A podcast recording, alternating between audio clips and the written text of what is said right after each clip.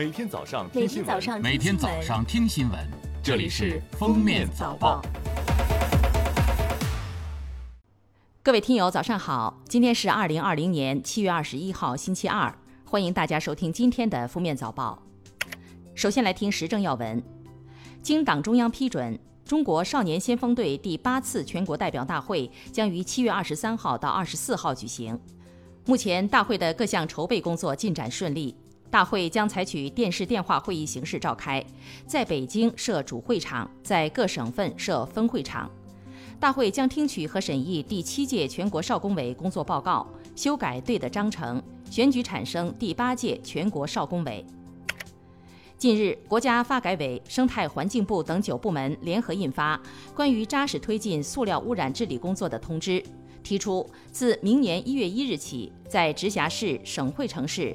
计划单列市城市建成区的商场、超市、药店、书店等场所，餐饮打包外卖服务以及各类展会活动中，禁止使用不可降解塑料购物袋，但是暂不禁止连卷袋、保鲜袋和垃圾袋。二十日早晨，中央气象台解除暴雨蓝色预警，本轮南方强降雨进入减弱阶段。今天起，主雨带将北抬至黄淮一带，新一轮强降雨过程再度来袭。四川盆地、陕西南部、河南、山东等地将迎来一次强降雨过程。四川盆地一带要注意防范山洪、地质灾害；淮河流域要特别防范城市内涝、中小河流洪水等灾害的发生。二十八号，最高检发布二零二零年一至六月全国检察机关主要办案数据。一至六月，全国检察机关受理审查、逮捕、妨害新冠肺炎疫情防控犯罪六千六百二十四人。经审查、批准和决定逮捕五千三百七十人，逮捕人数占审结的百分之八十四点七，较总体刑事犯罪高五点六个百分点。受新冠肺炎疫情影响，利用电信网络手段实施犯罪的数量同比上升，起诉利用电信网络实施的犯罪五万二千四百七十三人，同比增长三点七个百分点。下面是今日热点事件，近日。网上流传，此次乌鲁木齐新冠疫情是由某女从哈萨克斯坦入境未经核酸检测和隔离措施而引起。据公安机关调查，以上信息为谣言，无任何依据。公安机关已对发布谣言的违法人员金某某依法处理。日前，湖北省宜昌市人民政府办公室印发《宜昌市实行二点五天弹性休假制度实施方案（试行）》的通知。通知明确，为促进文化旅游业恢复重振，市委市政府决定实施二点五天弹性休假制度。二十号，上海市虹口区人民法院依法公开审理了艾丽卡姆·阿斯克尔，也就是艺人卡姆容留他人吸毒一案，以容留他人吸毒罪，当庭判处被告人艾丽卡姆·阿斯克尔有期徒刑八个月，并处罚金人民币两千元，缴获的毒品予以没收。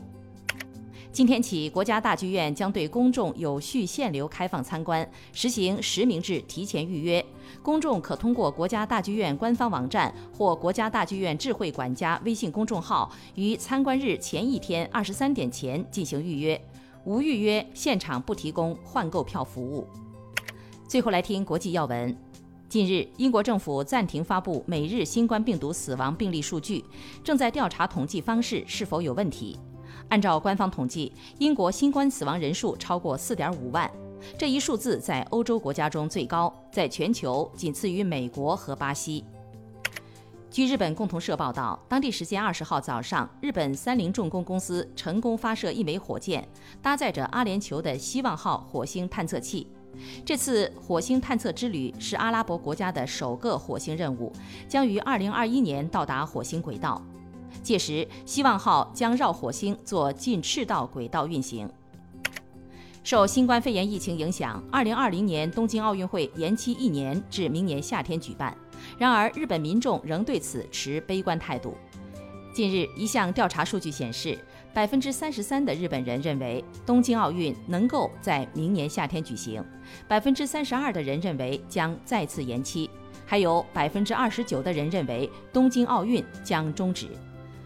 感谢收听今天的封面早报，明天再见。本节目由喜马拉雅和封面新闻联合播出。